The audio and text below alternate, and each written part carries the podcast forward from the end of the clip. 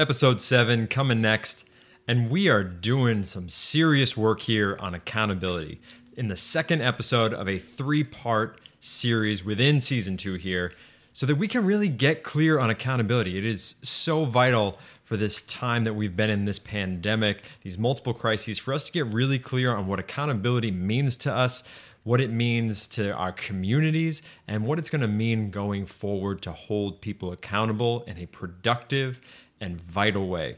So, Will, I'm going to kick it over to you. I know that you have got a lot of introspection here to get us inspired and motivated for the episode ahead. What you got for the pep talk? Not everything faced can be changed, but nothing can be changed until it is faced. You might recognize that as a James Baldwin quote. It's one of his most famous. I found myself reading a lot of James Baldwin to bring me closer to understanding cultural moments that we're all going through. And I think this quote is grounding to me. I need to be more present in moments. I need to be more conscious and intentional when facing certain things if I intend to change them.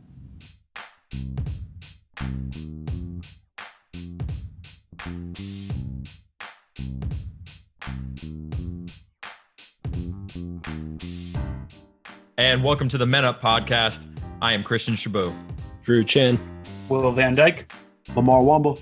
Thank you so much for joining us this week and every week as we dig into culture, current events, and our own events, and as we redefine manhood and masculinity so that we, however you identify, can all thrive. All right, y'all. We like to start every episode off with a segment we call the starting lineup. This is when we ask a question at random from a whole bunch of questions that we have generated over season two here so that we get to know each other a little bit better, so that you get to know us a little bit better, and so that we are grounded for the game ahead. So, Will, what is our question today? It's where uh, do you go to escape? Now, we're all readily engaged in public discourse, personal achievements, a lot of that stuff, but everyone deserves an escape. Uh, where do we go uh, when we need that time to ourselves, be it 10 minutes, be it an hour, whatever it is? Where do we go? Off the cuff, without warning, Shaboo, I'm going to you. So I actually go in my city here in New Haven. What I like to do is I like to put my phone, keep it at home, and then go out and walk around the city, right? And usually go on like a two hour type of trip, right? And that allows me to escape. I don't go in any stores, don't really talk to anybody unless I run into somebody on the street that I know.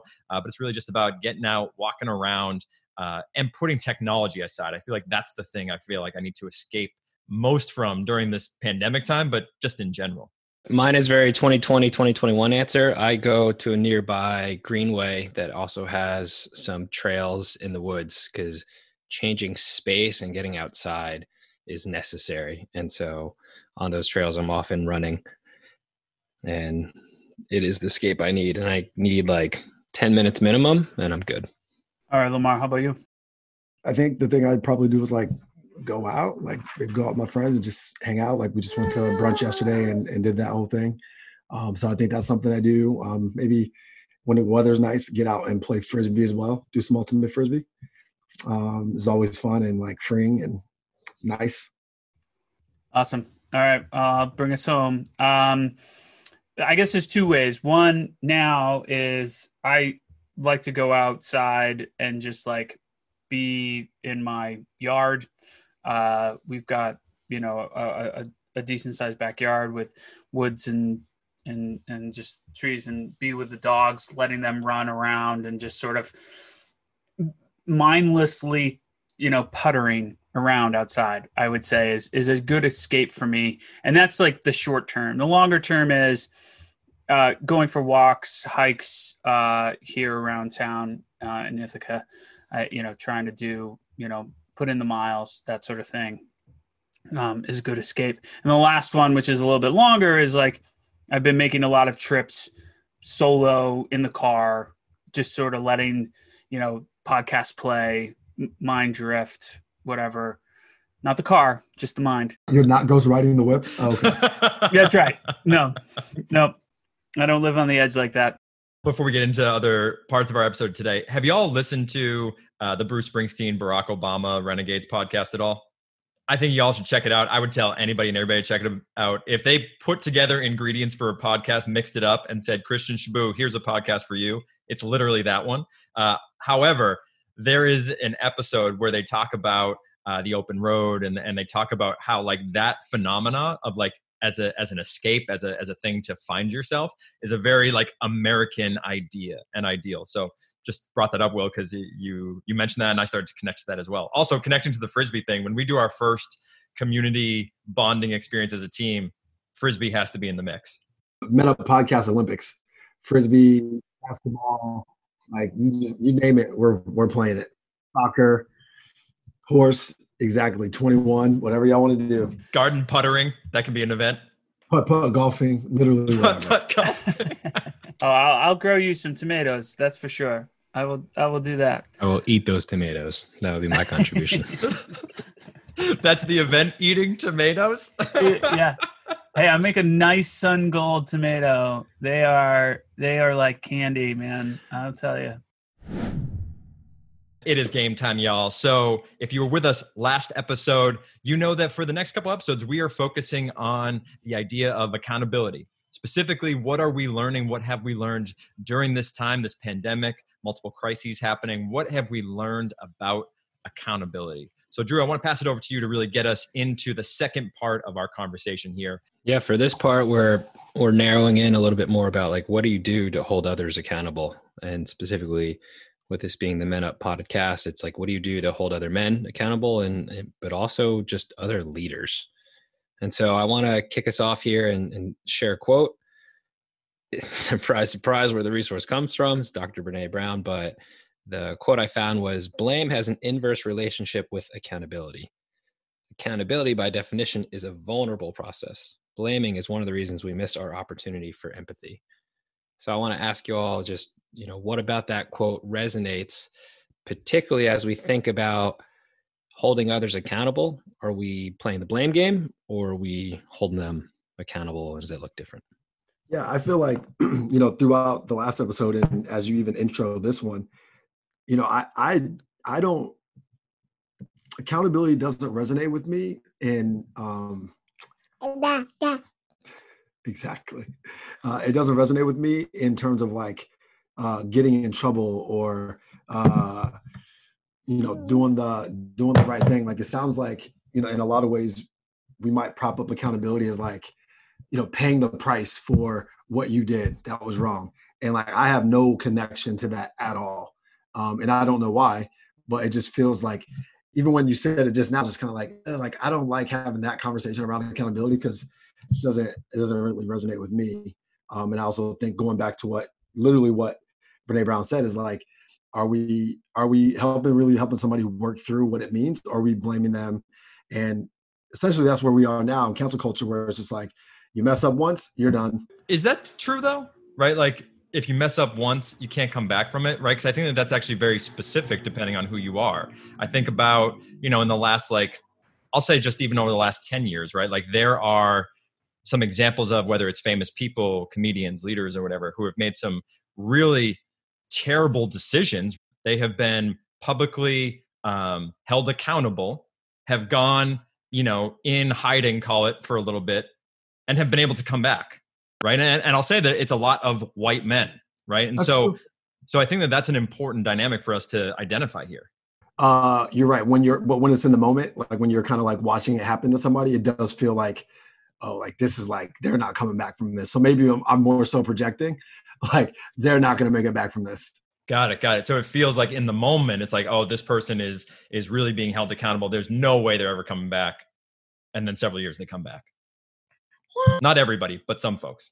I'm so glad this is where we started this conversation too, because I think some of what we were getting into in the previous episode was about personal accountability and how do we define that for ourselves. When it gets applied to the public sphere, though, a lot of times we're not, not everybody is uh, evaluating it on the same level. Like we're not, we're on different page, we're on different books. Like some people aren't even writing a book they're just drawing a picture in crayon for accountability and some people have written tolstoy and that's my second tolstoy reference in these podcast series i just say let's just let's just leave that as what it is but we're not all starting from the same point. and so how is it that we're going to level up society from an accountability perspective if we are not all starting from the same evaluation point on what accountability means because that's that that is to lamarr's point like if and this isn't a criticism necessarily but if he's not counting accountability in the public sphere for like a you know a, a, a not a punishment but but you know sort of like if he doesn't evaluate it or equate it to a punishment and I do, how even between the four of us are we going to, you know, define it in a way that makes sense in the public sphere? I'm, I'm, I'm now, this is, I'm just so glad that we started it in this, in this context because it is what's happening in the, in the public sphere too, of like, yeah, where do, where do we go if we don't all agree on, on the, on just the, the premise itself of accountability? I know that didn't answer the original question either by Brene Brown, which but but some of it does, I guess, because like are we doing ourselves a disservice by the blame game type of thing? I, I will say this: I don't think it needs to go back to blame versus accountability. I think what I'm seeing is, as a society, as a as a people, and especially with technology advancements, it's moved beyond blame to putting out accountability as we were all talking, I just thought of a most recent example that I've been enraged about, and it's the women's March Madness weight room and gift bags compared to the men's. If you all saw it on social media, ESPN put it out. But basically, if you don't know, March Madness biggest college basketball tournament of the year. Like, look forward to this um, for both men and women.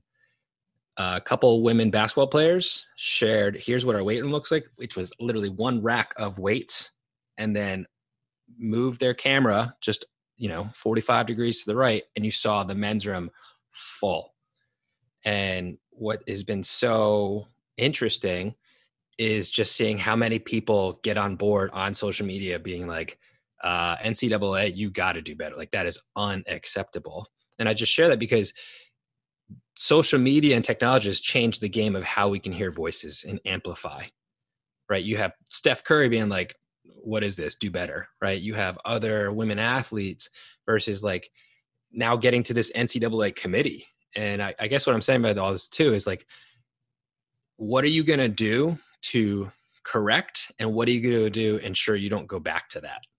Because it is now an archived history of that moment ncaa so we're holding you up too and holding you accountable but like what do you do when you put it in the public sphere to keep them accountable?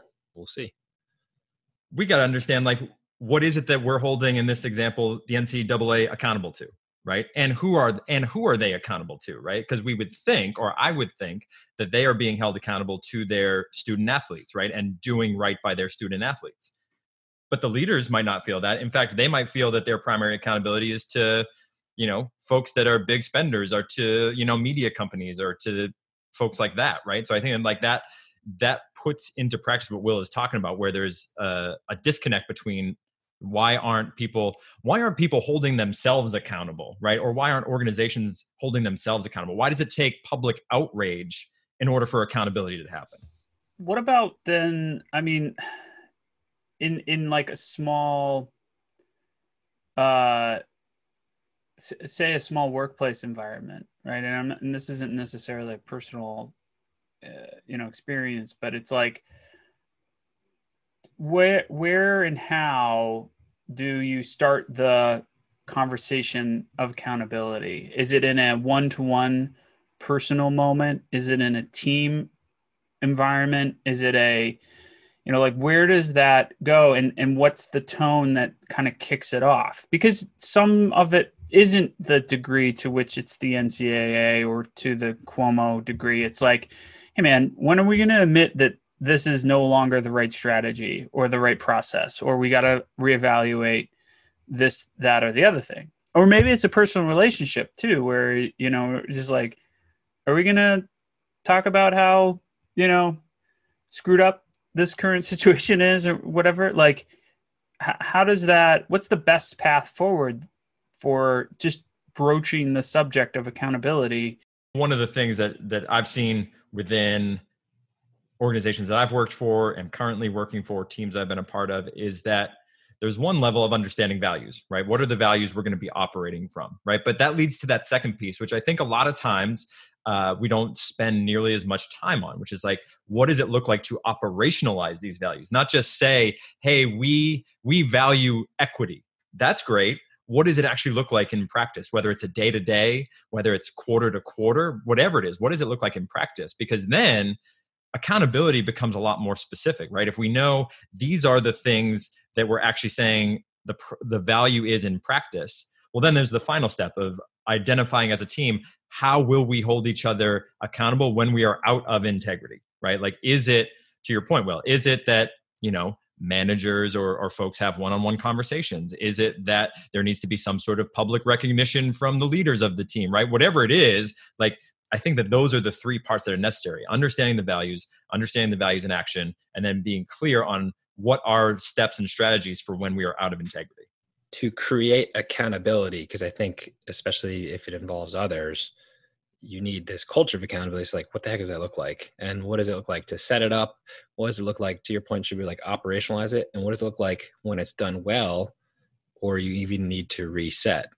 And I guess my answer for that is it is getting everyone together, getting like a clear understanding of like what is the common vision, right? And then like how do we practice that?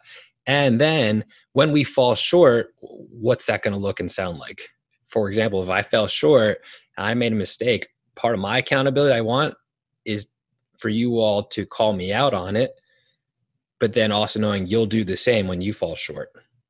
Or you also give me the space to like say like I messed up and I'll make amends. Like that's not talked about. We just throw on accountability like this label that you put on and like you're not accountable. And it's like but people back to your point well people don't know what it is because it looks different for everyone. And it's and that's where i think it gets into like kind of the blame game. You can just blame by like you're not being accountable. Like no no no like i don't even know what you meant to begin with. And that's the miss i think for leaders. And i think that's the miss when whenever it's a dynamic of bringing multiple people together.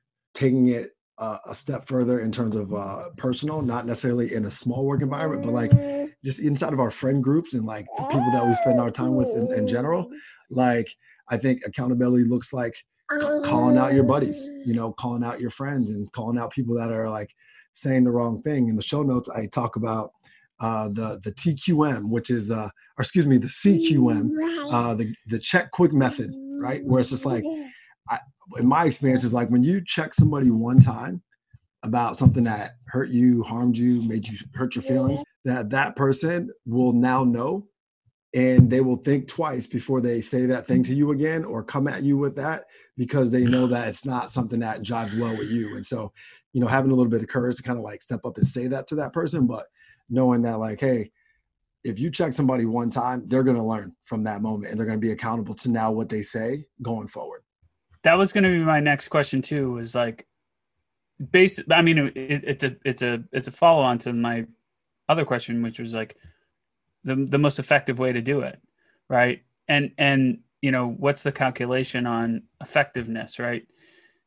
Lamarr, you're sort of saying like you know call them out in the in in this sort of environment or or whatnot, but um, you know what if there's, I mean, it was posed I think in a in a in a previous iteration of some of the notes, but like, what if the person is just so defensive that it won't it it just like it just me it just leads to higher and thicker walls to the to that level of accountability too?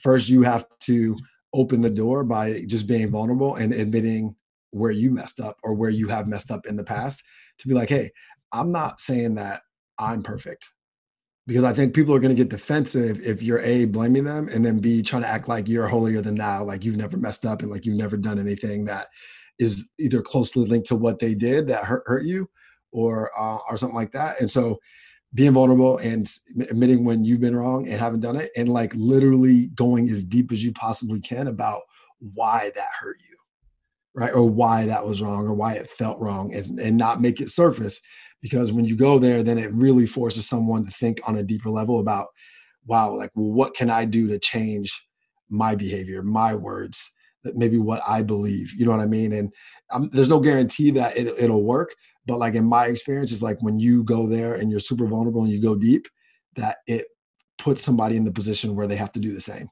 and they'll look at themselves, go deep, and instead of getting defensive, because I mean, even you, when you're explaining it, you could come to tears. Like that's how deep I'm talking about going.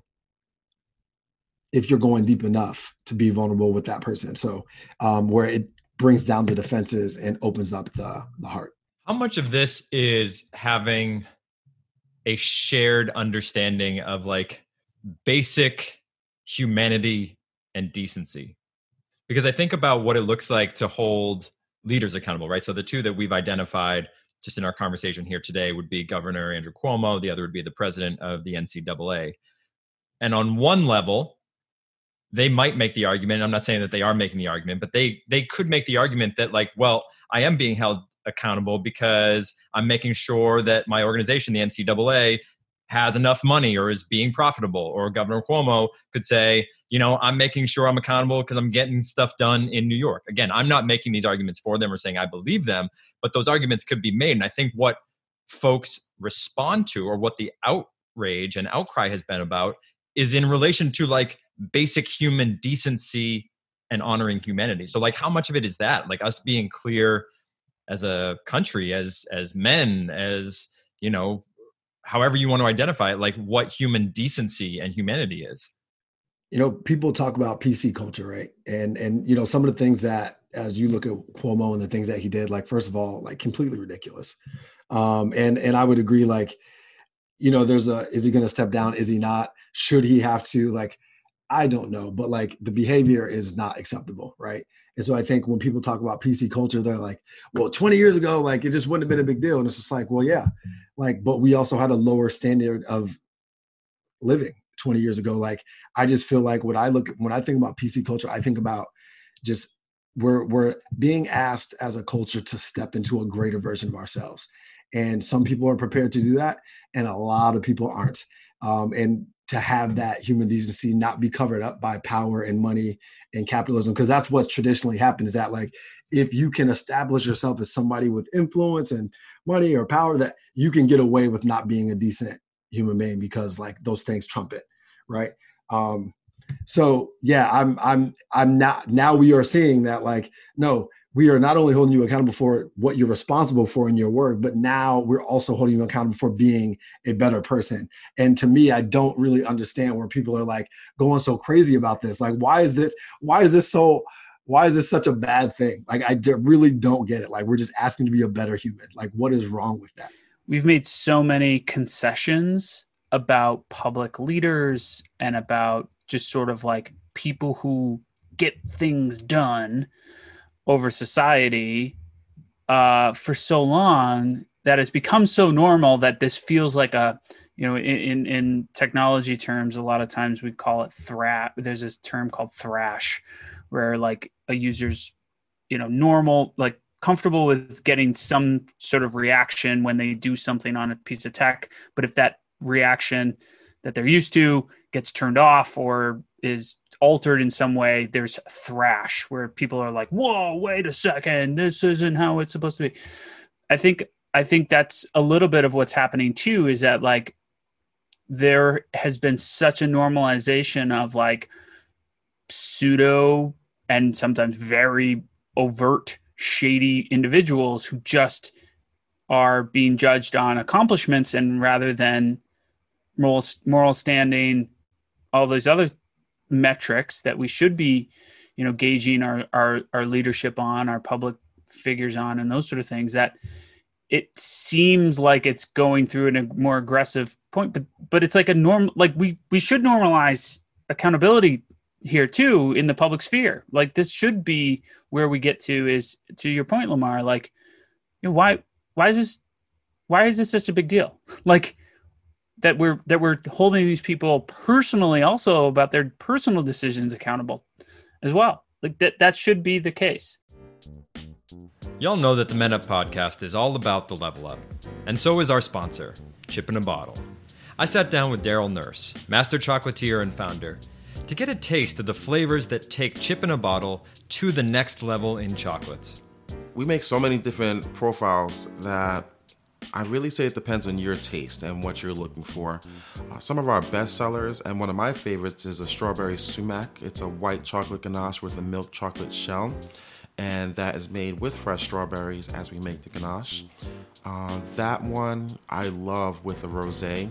So I'm like a wine. I'm not a connoisseur, but I love wine, so I usually try to pair everything with it. Um, some of the other ones that are really great, cookie butter is a milk chocolate ganache coconut for the dark chocolate lovers. That one is a very popular one. And my probably all time favorite is the Caramelia Croquant, which is a sea salt caramel that we make, as well as the small dark chocolate croquants, which are little shortbread cookies that are inside of it. And then we had two other chocolates um, a black currant with black pepper, and that was a dark chocolate. And then we also did the salted caramel with herb blend, and that one very, very earthy. So, you know, it really depends on your profiles. Visit chipinabottle.com to get any of the dozens of unique flavors shipped to you or your loved ones. Chip in a Bottle is the new taste in chocolate and is the official sponsor of season two of the Men Up podcast. I, I want to throw one other thing, which I think is a little s- similarly akin to this, and I forget who exactly said this, so I'm not going to be able to attribute the quote correctly, maybe, but in the probably Brene Brown. I, I promise you, it, I promise you, it wasn't, but it. I'm gonna, I'm gonna say, yeah. Um, that's right. oh, weird. Drew Chin wrote this quote that I'm gonna. um, uh, so it could be, I guess. No, I'm. I, so so there's this there's this idea in the um in the comedy world where the joke is funny because there is a shared truth to the punchline. And if we're not agreeing on the shared truth, though, comedy descends into nothingness also because you're you're there is no shared truth to the punchline. It's like it's the punching up scenario too, where it's like we are all collectively agreeing that the people up, you know, in, in society are punchable, if you will, in comedy sense comedy sense, not physical altercations. They're not promoting that.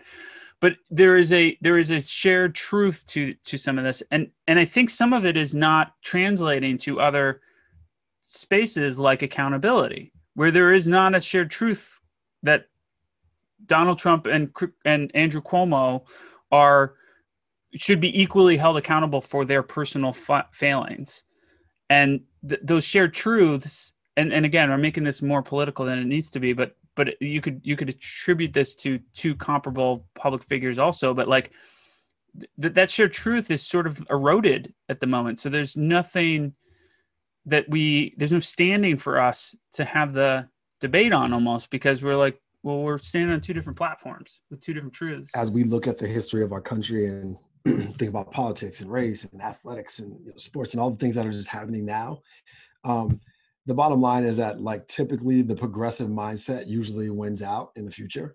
You know what I mean? And so for anybody who's lagging behind on this, like the bottom line is you are just going to be on the wrong side of history. You just are. And so it's either like get on board or you're going to get left at some point. Like, and that's just what it is. You know what I mean? Like you, you will, your view a way of thinking will just like, it will get phased out eventually. You know what I mean? And this is not a bad thing because those are the types of people that are actually holding us back. You know what I mean? And like trying to move forward to like, we're not talking about little, you know, m- trivial things that don't matter. We're talking about what is or what isn't sexual assault. Like we're talking about uh, what is, uh, you know, legal or not legal with how you spend money on uh, on campaigns to to maintain your like we're talking about major major things in society that actually matter and these things need to be addressed and talked about and criticized and picked apart so we can move forward and be better. So as we bring this conversation at least to an end for this episode you know we typically like to offer up in the outlet pass whether it is articles or different tools uh, that have helped us to level up for this conversation or just in general in our life during this moment. I'd love to, you know, just sort of audible here a little bit and I'd love for each one of us, if we have it, to offer, you know, one, whether it's strategy or or tactic or or something we can offer folks related to how we hold other people accountable. And the other people could be whether it's the family members in our lives, right? It could be the members of our community locally. It could be leaders. It could be politicians. It could be famous people, whoever it is. But like, what is one strategy we can offer to to holding folks accountable? And and you know, as, as y'all think about it, I'll, I'll kick us off here. You know, over the over the last several years, as as I've been you know on on a journey here to better understand my own privilege understand you know my own masculinity my own whiteness all of those things in their intersection you know i think in my own mind one of the things i did one of the nice little tricks i played for myself was when i thought about white men that were the problem i thought oh they're all out there right i don't i don't know any people like that I, I, they're not my best friends they're not close to me which is which is true like I, I don't have a lot of folks in my life that show up like the the folks that are often um, shown in the media as being the really problematic white men, right? And that was a really easy way to escape any kind of conversation about whiteness, about masculinity, um, with myself, with other people. And so, one of the things I, would offer up to folks is that in the last several months, one of the things I've offered to folks in my community uh, who are identifying as white, who some identify as men, some identify as women, some identify as neither, uh, is having one-on-one conversations about you know what is our privilege as as white people, and having those conversations and allowing them to sort of go where they need to go, uh, but having them be action oriented. And and I think that that's been a really powerful shift and practice for me in understanding that I don't have to know the worst people in society in order to make great change, right? That there is so much change that each and every one of us, particularly as white people, particularly as people that say that they are allies as well in whatever sort of uh, plight for progress, uh, are here for. I think mine, and to kind of build off that, because what I heard you say, Shaboo, there's a power in listening. So my process is ask, listen, clarify, repeat. Ask, listen, clarify, repeat. Uh, especially when it's like holding others accountable in something I'm involved with like you make it more of a collaboration and a partnership rather than just top down direction and saying here's how it goes. Um, i we talked about this last episode but accountability comes from being a part of it with some others and not just even self. So if you can to what will started this episode of if you can make sure you're on the same page and everything you do going forward is always going back to that same page then you should be okay. But it always requires the asking, the listening, the clarifying, and it and repeating it. While everything in in life deserves accountability, every decision, every interaction, those sort of things deserve accountability. It it exists on a spectrum to a certain extent too, and it deserves prioritization to a certain extent, where things can be acknowledged and addressed and uh, discussed. But it because it's on that spectrum too, it, it each each thing carries its own weight and that weight might change. It doesn't mean you know so lamarr mentioned cancel culture before. It doesn't mean that person's particular segment ends but it, there's just a, a spectrum and a prioritization of how each thing gets addressed. But they all deserve to be addressed in in their own ways too. So um you know that that that I, I, try to carry now because sometimes things would just fall off the spectrum if again to the point that i was making earlier about concessions right we just sort of toss some things away if they didn't maybe enter the, the the the, high enough priority and those sort of things. So making sure that that nothing does fall off, but it is sort of prioritized in a way. I think my parting shot is is very simple. Always look inward first. How can you have changed what you said, what you did, what you believe, um, and the actions preceding that? in order to be um, more accountable uh, for yourself and others. And that's it for today's episode. Thank you so much for joining us. We hope that you're leaving with a level up and that you'll continue to join us for the rest of season two. Please subscribe, review, and spread the good word so that we can all redefine and thrive. We appreciate y'all. The Men Up podcast is a Grin and Bear production. The soundtrack is courtesy of Mike McGinley Music and visual artwork by Viotti Design Studio. Video clips from each episode are edited by Joe Oliveri. The executive producer and editor on the Men Up podcast is me, Christian Shaboo. You can listen to us every week on Spotify and on Apple Podcasts or by visiting themenup.com.